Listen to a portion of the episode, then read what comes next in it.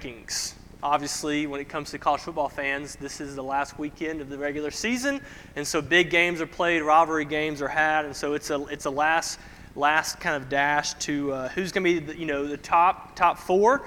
What you, you know you might say on that, but also maybe for you not thanks uh, not for for those of you that are not football fans, also maybe a weekend of rankings as you sit around your family and reminded who your favorites are.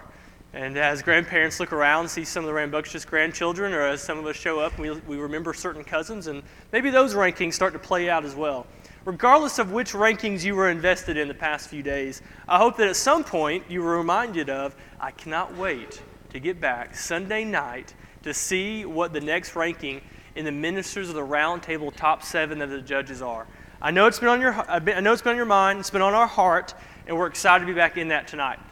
Um, we've had quite a cast so far. We started from the bottom. We've been making our way up to the top. Um, little shout out to 520 down there. Uh, we started with a great study on Ehud and coming through Abimelech, Jephthah, and then last week we had, well, I think we all agree, might be one of the best studies we've had when it comes to the layout and everything, a great study on Gideon. But now we're transitioning into the top three. So we're getting excited about that. We're looking at some men and possibly women that play a big part not only in the book of Judges, but in the history of Israel. And we're looking at what they can mean to our lives today. So, if that's, with all that being said, I'm happy to announce that with at coming in at number three, we have Samson, which I'd also like to admit that up until maybe college, I thought there was a letter P in Samson's name. I think he was until I was getting ready to teach a class on Samson in college at some point that it was a big revelation that, ah, it's Samson, not Sampson. Maybe that's just Alabama in me. I'm not sure. Here's some facts we can be looking at as we, as we kind of get into our study. Um, Samson covers a, a, large part of the book of Judges, right? We're kind of moving from like number seven, Ehud only covered half a chapter or so. And so now we've got to the book of um, uh, uh, the, the character of Samson and he covers full, complete chapters. So, kind of to, to, kind of divvy that up to see the full narrative of the story before we get into the discussion, I'm going to kind of hand it over to the men on my right here to kind of jump in with that. Uh, so, Judges 13. The people of Israel again do what is evil in the sight of the Lord. So the Lord gives them into the hand of the Philistines for 40 years. Then there is a man named Manoah whose wife is unable to have children. The angel of the Lord appears first to only Manoah's wife, but later to both of the couple and tells her that she will have a son. The couple must raise the child as a Nazarite to God from birth, which includes a vow to never cut his hair. And the angel declares that this son will save Israel from the hand of the Philistines. According to the will of God, the woman bears a son and calls his name Samson. That's chapter 13. Now to chapter 14. Uh, Judges 14 begins with Samson asking his parents to secure a particular Philistine woman as his bride. Now, they tried to dissuade him from marrying outside of the nation of Israel, uh, but to no avail. His heart was set on this Philistine woman, and we're actually told in verse 4 of Judges 14 that this was from the Lord. En route to the Philistine town of Timnah to secure this bride, he's attacked by a lion. And that's the first time we're told the Spirit of the Lord rushed upon him in verse 6. He defeats and kills this lion with his bare hands. So, right now, all you need to know is Samson is a man's man because he single handedly, well, he barehandedly killed a lion. And from there, he goes on, secures his bride. He's at a wedding feast and, and he is uh, attended by his, his uh, groomsmen party is 30 Philistine men. These are guys weren't even his friends or anything. They were just assigned to him to be his uh, guests of honor at this wedding feast. And he's sitting there having a good time during the festivities, and he decides, well, he wants to have a little fun with these guys. And so he poses a riddle to them involving that deceased lion who he saw earlier that week the carcass spread out with a beehive inside of it. He reached in, grabbed some uh, honeycomb, and ate it. And now he's using that as the basis for a riddle that he's posing to his guests. If they cannot answer his riddle in this, the allotted amount of time, every one of them has to give him a new outfit. if they do figure it out in the allotted time, he's got to go get an outfit for every one of them. So he's made this wager out of this riddle he's come up with. Well, they can't figure it out. So they go and talk to his wife, who is one of their kinsmen, and convince her to go find out from him what the answer is so they don't have to owe him anything. She does just that, and then Samson is angry, uh, gives one of the best lines in the whole book that, Why did you plow with my heifer? I don't know how any uh, wife feels being called a heifer, but that's what Samson said. Uh, and then he goes off, kills 30 men, takes their clothes, and gives them to the guys he owed. So it's not the best of stories, but that's the gist of what happens in Judges chapter 14.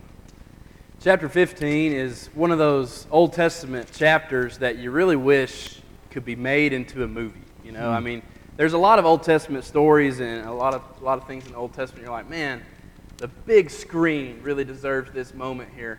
However, chapter 15 would be one of those that at the beginning it would say, no animals were harmed in the making of this uh, movie or, or, or, film or whatever it is, because uh, it's, it's, it's, it's, it's pretty crazy what goes down in chapter 15. Um, in chapter 15, at the beginning of it, uh, he is trying to uh, uh, see his wife, trying to see his wife, and he goes to his father in law's house, and the father in law will not allow him to come in and see his wife.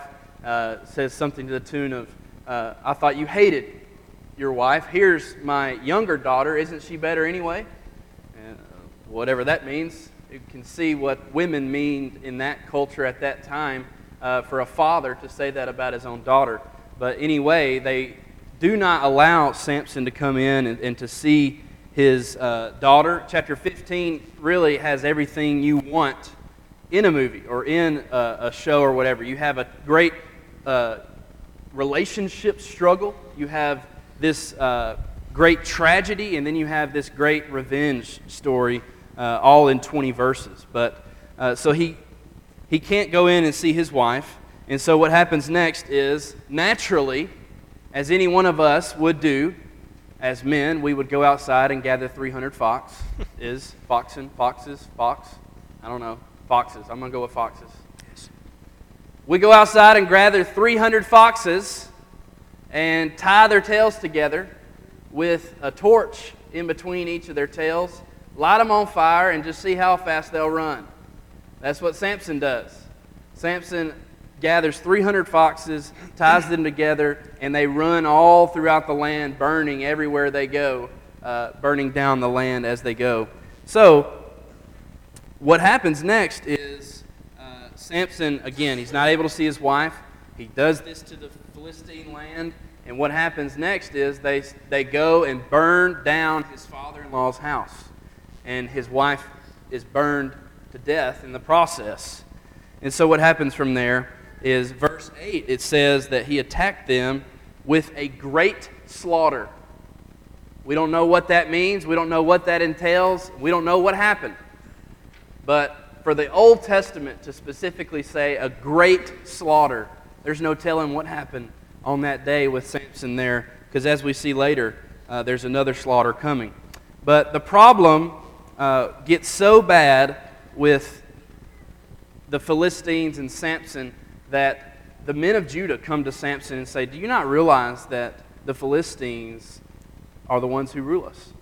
I thought that was interesting that the, the tribe of Judah saw the Philistines as their ruler uh, at this time.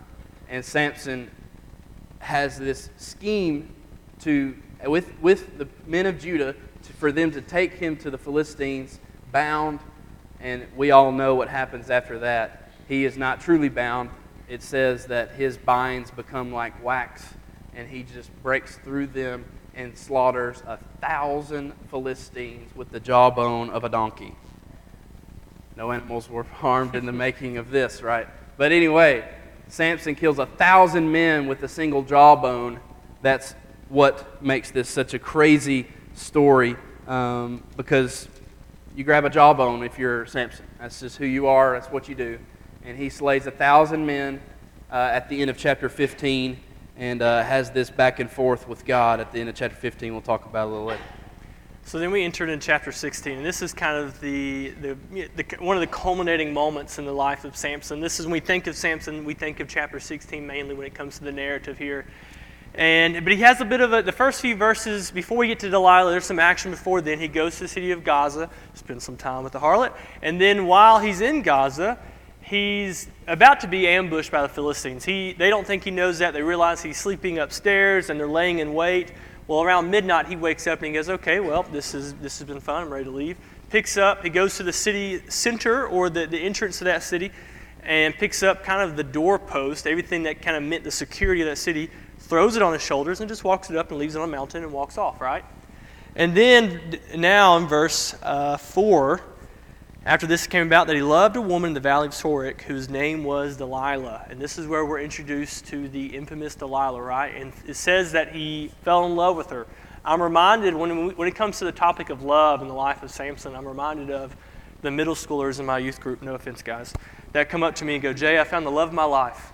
I go, that's great, buddy let's check back in in two weeks, right? It seems like the, it seems like Samson's just walking through his life going, I love you. I want to spend my life with you. No, okay, never mind. I, I love this one. I want to spend my life with you, right? And so we're going to kind of come back to that. But he, but he falls in love with Delilah. They, you know, they were married here. And then starts the, the demise of Samson, right? The, the Philistines um, come to Delilah and they, and they say, okay, we'll give you 140 pounds of silver if you'll betray your husband and just tell us how we can um, bring him down, right? And then that, that kind of begin, begins this game of cat and mouse that seemingly Samson has no idea that's going on, which is just bizarre to see, right, when we read this. But Delilah says, okay, you know, what's the source of your strength, right? Where, where is it coming from? And before we get into that, I thought it was interesting. To me, when I think of Samson, I think of a bodybuilder. I think of this buff, just jack looking guy and you look at the history channels the bible you know when it comes to that, that, that portrayal they have this six seven just behemoth of a man but it's interesting that people are always asking where's his strength coming from? So maybe he looks more like me. Or if i did something like samson they'd be like what's going on here? Right? So maybe samson's a bit weak looking guy or just an average joe because they're like where's your strength at? Right? Samson's first response is okay if you bind me with seven fresh cords not yet dried um, I would lose my strength, right? Well, lo and behold, the next day he wakes up bound with seven fresh um, cords. The Philistines rush, he breaks them, slaughtered, right? Okay, the next, you know, seemingly the text seems like the very next day, Delilah goes, Well, you deceived me. Um, okay, so where does your strength come from? He says, Okay, well, new ropes, not cords. I want ropes this time, right? I want new, new ropes, not yet even dried. That's how new they are. If I woke up like that, I would have no strength. Philistines lay in wait. They ambush. Uh, Samson wakes up, attacks them. He's still pretty strong. All right. Delilah's even more upset. Okay, if you really loved me, you would tell me this, right? You've deceived me twice now. What really is it? He gets closer to the truth. He goes, if you if you bound my hair, if you took my seven locks, right, and weave them together, maybe put a little nice pin in them, that's when I'd lose all my strength. Wakes up, maybe she braids his hair in the night, I don't know, puts a nice little pin, dolls them up, looks, makes them look good. Philistines attack, Samson's still pretty strong. So we get the idea down in verse 16 that now Delilah really, really kind of lays in on him and goes, Okay, you don't love me because you haven't told me this. It came about when she pressed him daily with her words and urged him that his soul was annoyed to death. Maybe we'll come back to that comment later. But finally, he tells her the truth, wakes up in the middle of the night. She has a barber come in, shave his head, wakes up, he's, he looks like me, and he's weak, right? And the Philistines come in, they gouge his eyes out, they put him in prison. He grinds wheat now, pretty lowly job. He's made to be a jester. They call him out when they want to laugh at their oppression over the Israelites. Um, and it comes all the way down to the end of chapter 16. One of those moments they've called him out to kind of just poke and, and prod at the guy to make fun of him he, he reaches out and he, realize, he asks how many people are there, and we come to find out there's about 3,000 Philistines there in that kind of in, in, at that party, right? And he leans over, puts his hand on one pillar, puts his hand on the other, and he prays out a pretty somber prayer. He says, "Oh Lord God, please, verse 28, please remember me and please strengthen me just this time, O God, that I may at once be avenged on the Philistines for my two eyes." Later on, he says, "Let me die with the Philistines." With his last act brings down the pillars, the house collapses, and he, along with all the Philistines, are crushed. He kills more Philistines, enemies of God, that day than any other day combined in his life. And thus is the story of Samson. He, he ends on a high note. There's a lot of there's a lot of lows to get there. Ultimately, he's remembered on a high note because we find him in Hebrews chapter 11, right? He's, he's buried with his ancestors in, the, in chapter 16 and verse 31. Let's, but to begin our discussion, let's go back to chapter 13. I have a question about a figure that maybe we should be talking about as well. Obviously, we got Delilah. Obviously, we have Delilah, and we have a lot of supporting cast. But it all starts with a pretty mysterious figure in chapter 13. The angel of the Lord visits Manoah and his wife multiple times. Some people point to this being Jesus himself on a type of a, a mission appearing as a man before his incarnation in Bethlehem. What are the points for or against that line of thought, and which one seems to make more sense? Well, the angel of the Lord appears a lot throughout Scripture. Uh, this isn't the first time, even in this book, that the angel of the Lord appears. But if you journey back, the, the first time uh, reference is made to this individual, it's in Genesis 16 with Hagar. When she is temporarily dismissed from the house of Abraham, she finds herself in the wilderness, and guess who shows up? The angel of the Lord. And then you can go to um, Genesis 22. Abraham is about to offer Isaac as a sacrifice, and, and guess who it is who interrupts him? It's the angel of the Lord. And then go to Exodus chapter 3. Moses is standing in front of a burning bush, and you know who we're told speaks? The angel of the Lord. You can go to Numbers 22. Balaam is following uh, some men to go see Balak, and his donkey keeps avoiding something. Turns out he's avoiding the angel of the Lord. Uh, you get to Judges chapter 6. The angel of the Lord is who comes to visit Gideon and call him to his judgeship. My point is the angel of the Lord, and that's not all the listings of the times that this individual, this entity, uh, is mentioned in Scripture. What I find fascinating is that in most instances, there's an association between the angel of the Lord and God Himself. So if you go to Genesis chapter 16, where, where the angel of the Lord appears to Hagar, when she's done conversing with him, you know what she says? She says, uh, she called the name of the Lord who spoke to her, You are the God of seeing. For she said, Truly here I have seen him who looks after me. When uh, the angel of the Lord appeared to uh, Abraham and prevented him from sacrificing Isaac, Genesis chapter 22 and verse 12, the angel of the Lord speaks and says, Do not lay your hand on the boy or do anything to him, for now I know that you fear God, seeing you have not withheld your son, your only son, from me. Or you can go to Genesis, um, I'm sorry, to Exodus chapter 3 when the angel of the Lord appeared to Moses at the burning bush. The text says in verse 4 when the Lord saw that Moses turned aside to see, God called him out of the bush. We're told it's the angel of the Lord, but it's God calling. And then in that same uh, chapter, the angel of the Lord would go on to say, I am the God of your father, the God of Abraham, the God of Isaac, and the God of Jacob. And, and Moses hid his face, for he was afraid to look at God. My point is this the angel of the Lord routinely is associated with God himself throughout Scripture. But the question is is the angel of the Lord Jesus pre incarnate in the Old Testament? And I don't know that there is any definitive textual proof that it is Jesus. The one argument that I have routinely come across is that no one can lay their eyes on God the Father and live. I believe Jesus even said that in John chapter 6. And so it is argued by scholars that it must be Jesus in a pre incarnate state because you, you could not lay your eyes on God the Father. So it's got to be another member of the, the Godhead. Therefore, it has to be Jesus the Son. Now, here's the thing that's just scholars debating this topic and coming up with the most reasonable argument they can come up with. Deep down, I, I don't think the Bible is definitive on this subject, and I don't think it is necessary for it to be definitive on this subject. But it is fascinating to consider the fact that when we have this reference to the angel of the Lord, on most occasions, there is a reference uh, to God in some fashion. The word angel in chapter 13 of the book of Judges is in, in chapter 13 is said 12 times alone. So obviously there's something significant happening in chapter 13 in the book of Judges. Um, so some, something definitely important is going on. But before I say anything else, I just want to preface it by saying I, I think it's okay for us to say we don't know. You know, we, you know, I, I, I think it's okay to not be exactly sure where you stand on this issue, on, on whether the angel of the Lord is Jesus or not. Uh, it's okay to not be sure where you stand on it.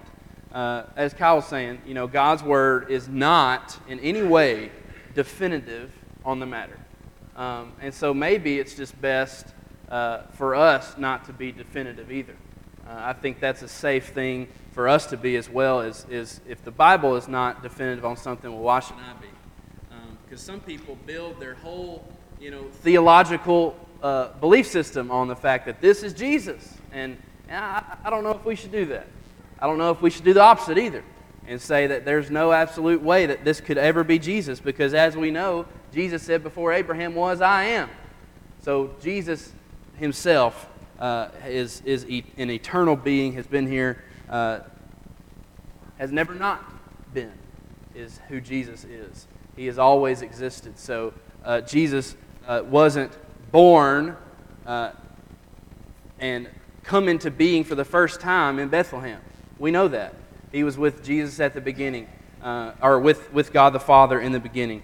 However, it is interesting to note that, as Kyle was mentioning, you know, the angel of the Lord is all throughout the Old Testament over and over and over again.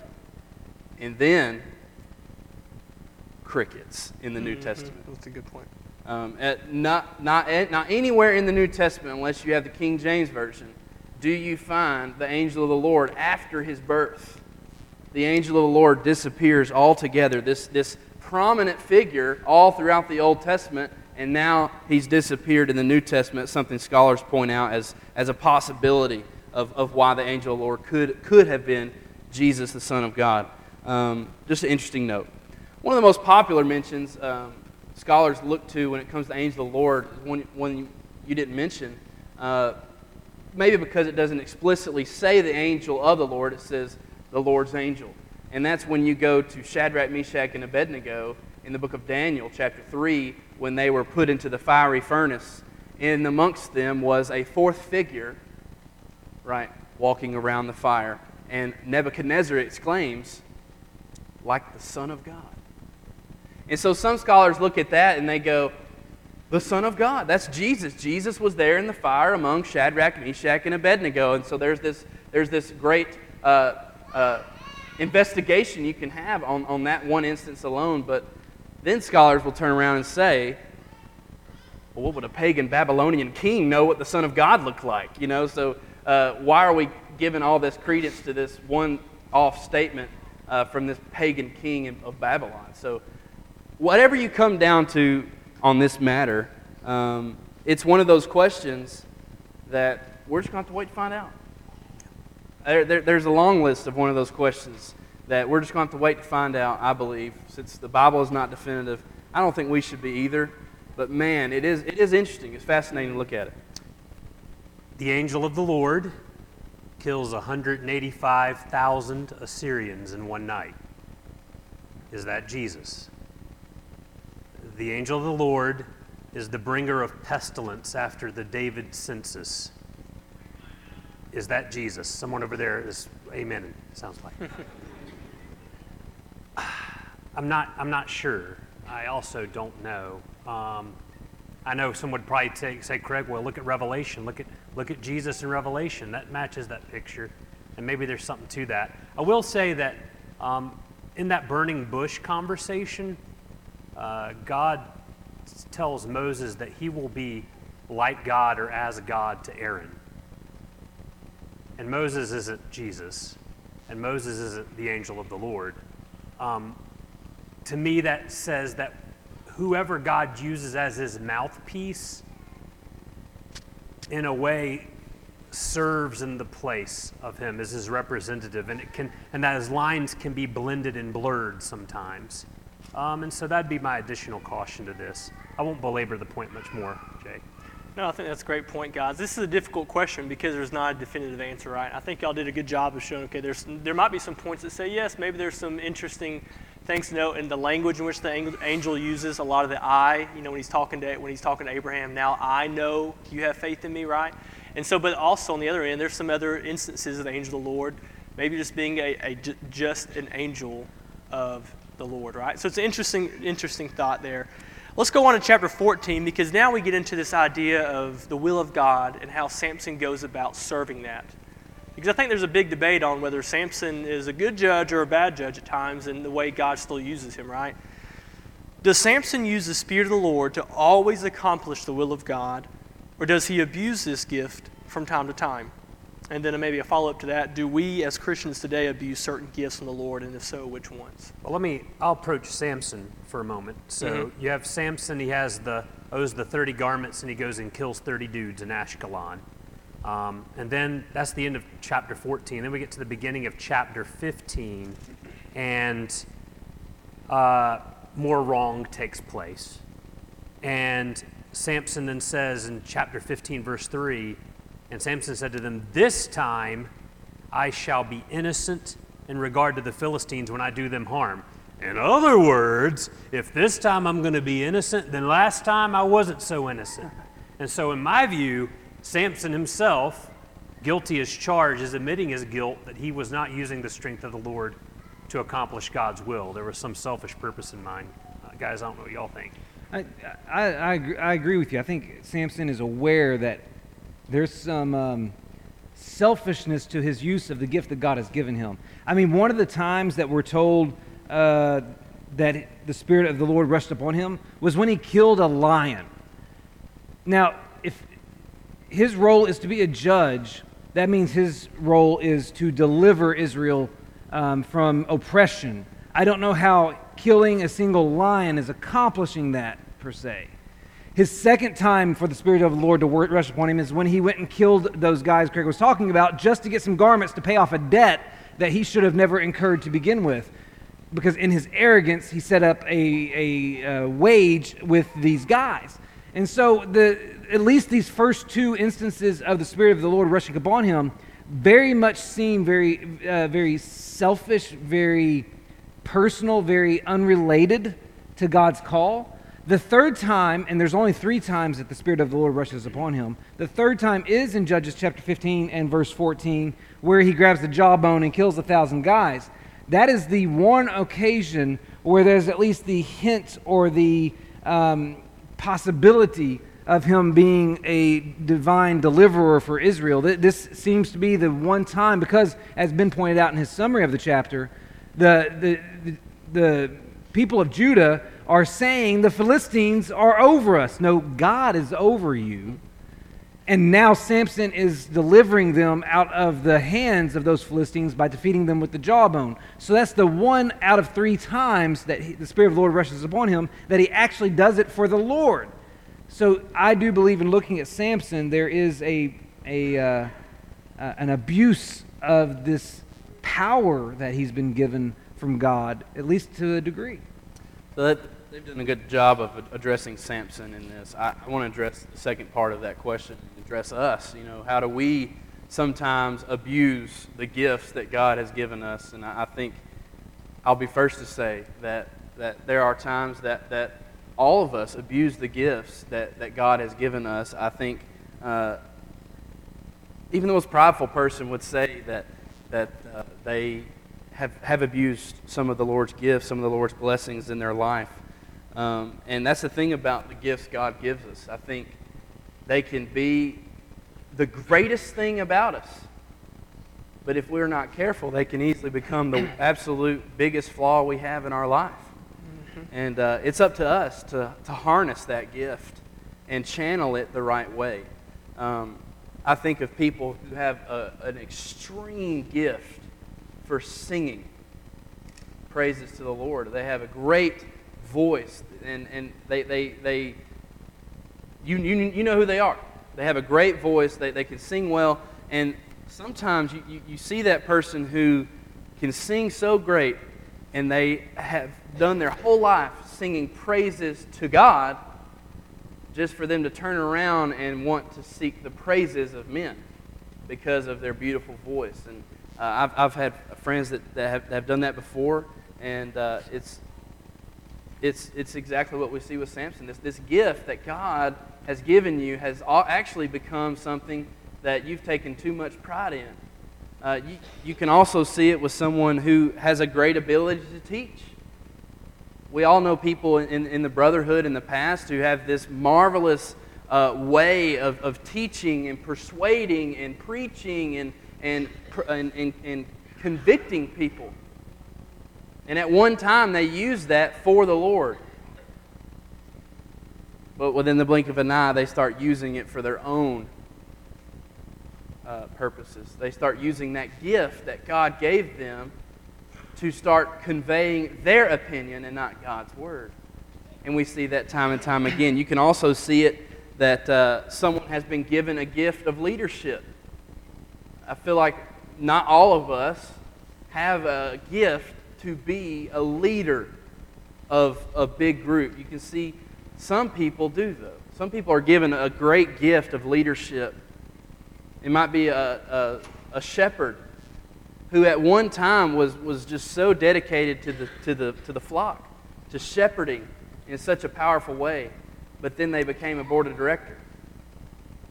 They called themselves president, you know, of the board of directors instead of a, a group of, of, of elders. So I think every single gift that God gives us, whether it be singing or, or the way we can preach or the, or the way we teach or the way we can lead, or you can go down the list of the New Testament gifts that, that Paul lists of the spiritual gifts God gives us. you can, each one, you can see how if we don't channel it and harness it the right way, that it can very, very quickly become our worst trait possible. Even though God meant it for good, we take it and make it bad.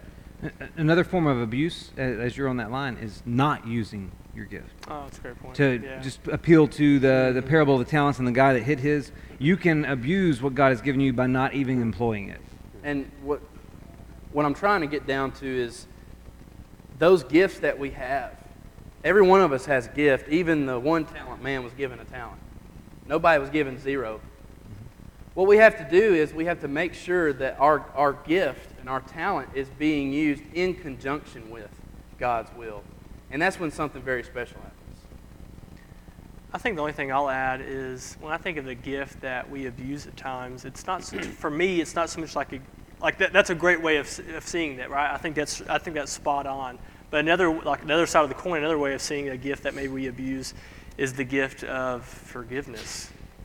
God has given us maybe possibly the best gift ever when it comes to His Son, and that now we have forgiveness through Him, right? And any time I take that for granted, anytime I have that mindset of, well, I know I have the forgiveness of God, right? That's me taking advantage of a gift that God has given me. Just like Samson said, I know I have the strength of the Lord, so I'll rip this line apart. Well, I know I have the forgiveness of God, so it's okay if I, you know, X, Y, and Z, you know, whatever it may be.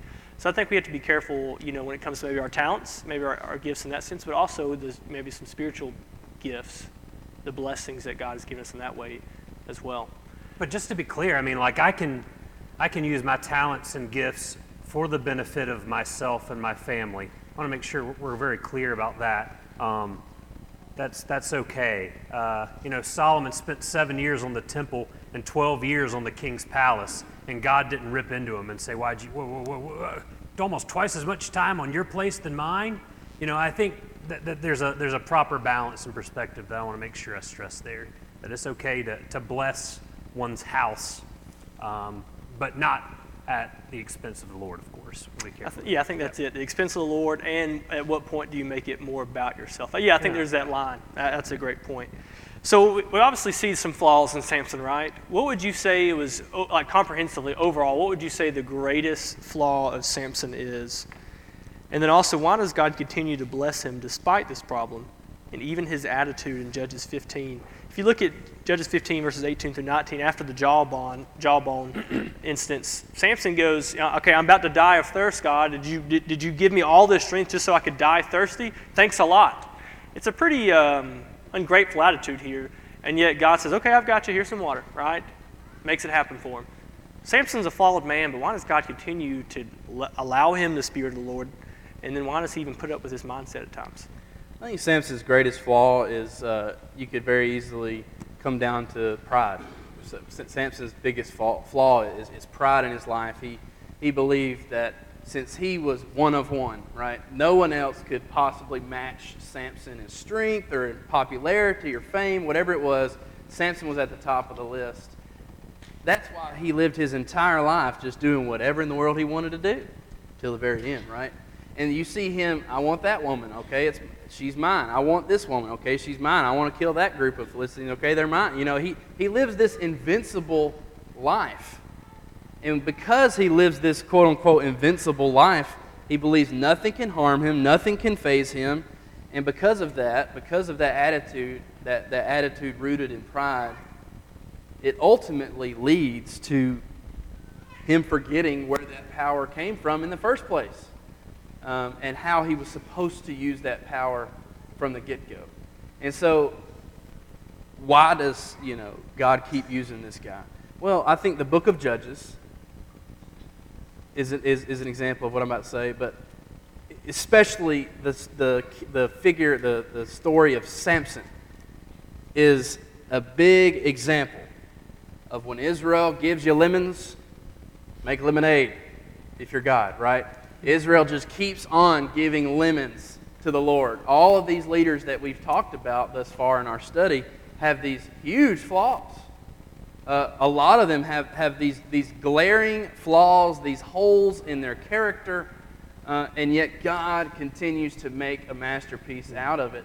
I think you see the very same thing with Samson. I mean, we, we didn't get a chance to do this in chapter 13, but just how many of the judges we've talked about thus far in our study have had these humble beginnings, right? Samson's no different. Even though the angel of the Lord came multiple times, that's pretty special about his birth. But look at his mom, she was barren. Look at his dad. If you look into what it means to be of Zorah, a lot of the lepers in the community were sent out to Zorah.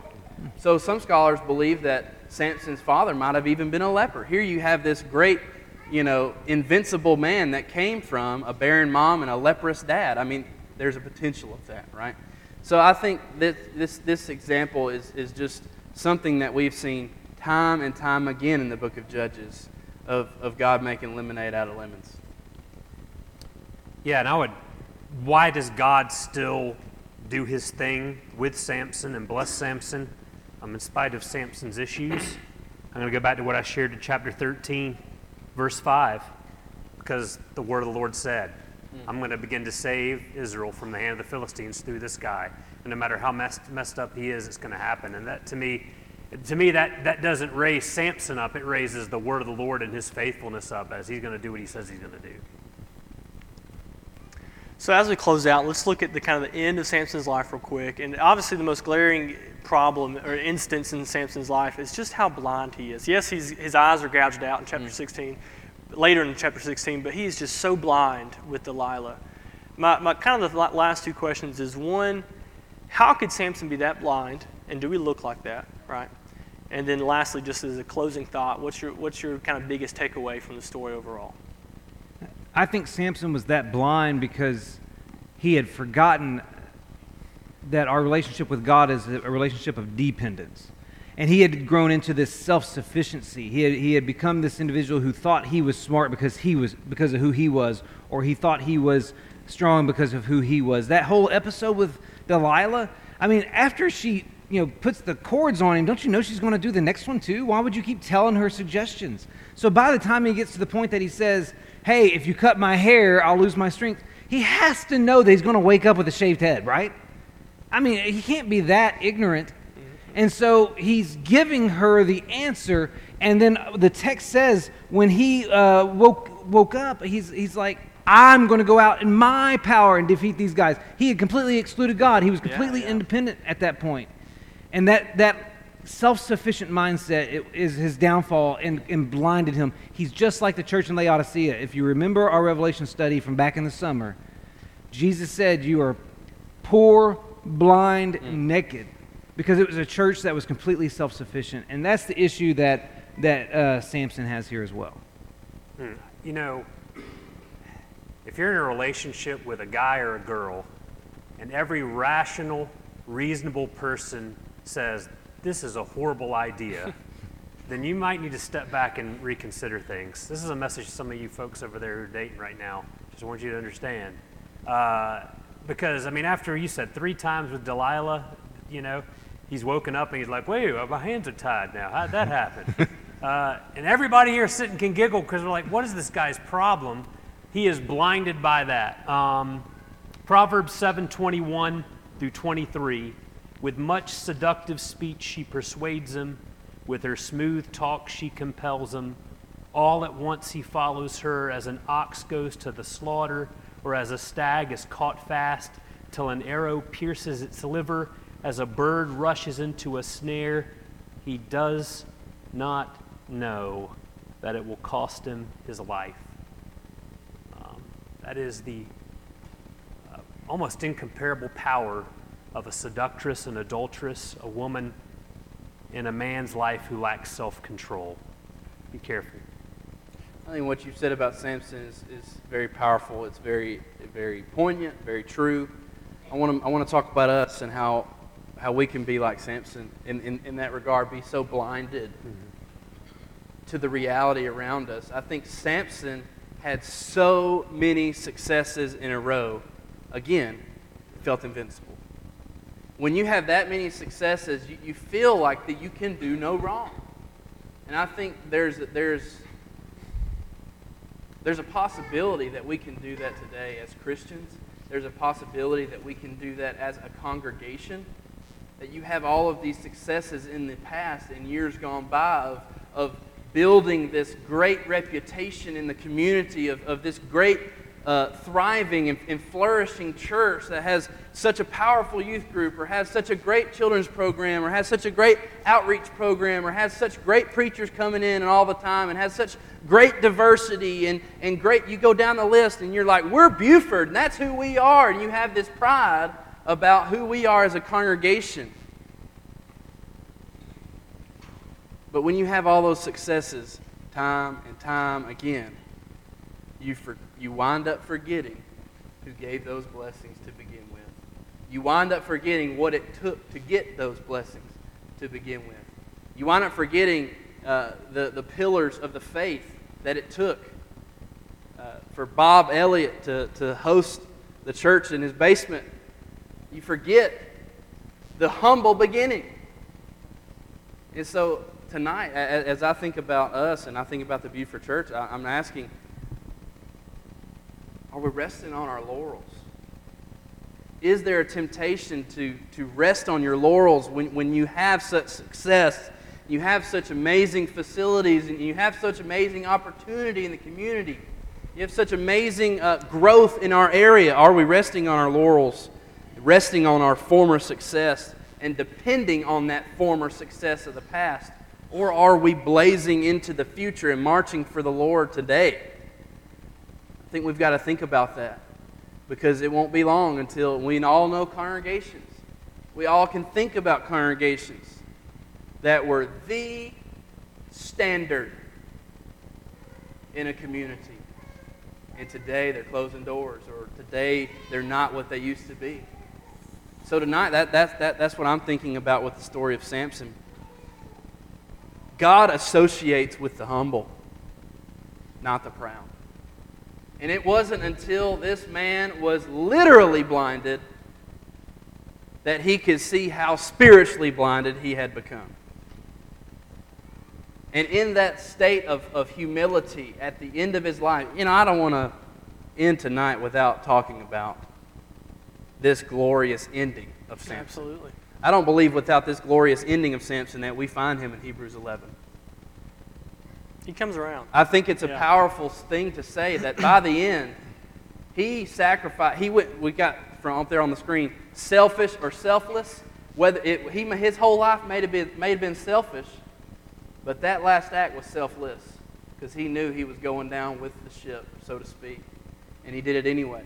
So tonight, I'm thinking that the message has to be to me: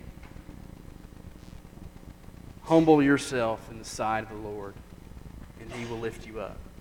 And that's what we see by this great act at the end of, of, of Samson's life.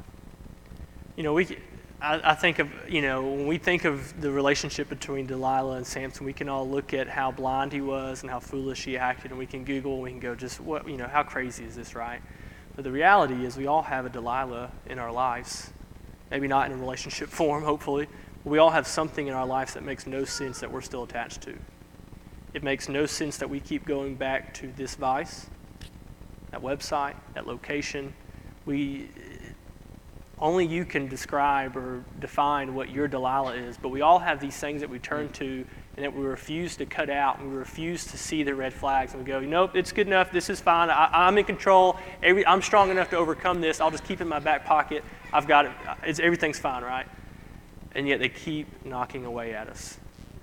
And ultimately, a lot of times, it's not until we're blinded completely that we finally see our purpose and we finally see how to get rid of that and fulfill God's will. Gentlemen, I appreciate your thoughts tonight. I hope this has been a study that's been profitable. For all of us, Samson is a, and, and everybody in his story is something we can take uh, a lot from. Let's, let's close out with prayer. Dear God, thank you so much for your word and the true account of Samson that we can look to tonight, Lord. Thank you for the study that uh, his life was and your wisdom, Lord, in giving us a snapshot of that and that thousands of years later, Lord, we could look to it and glean so much Lord, help us to be better followers of your will. Lord, help us not to give you back difficult situations that you just make the best of, Lord, because of your almighty power and divine will. But Lord, help us to give you back situations in which we have done everything to follow your will. Strengthen us, Lord, as you strengthen him, and strengthen us in ways that, Lord, your will will be accomplished. And In Carl's your son's name, amen.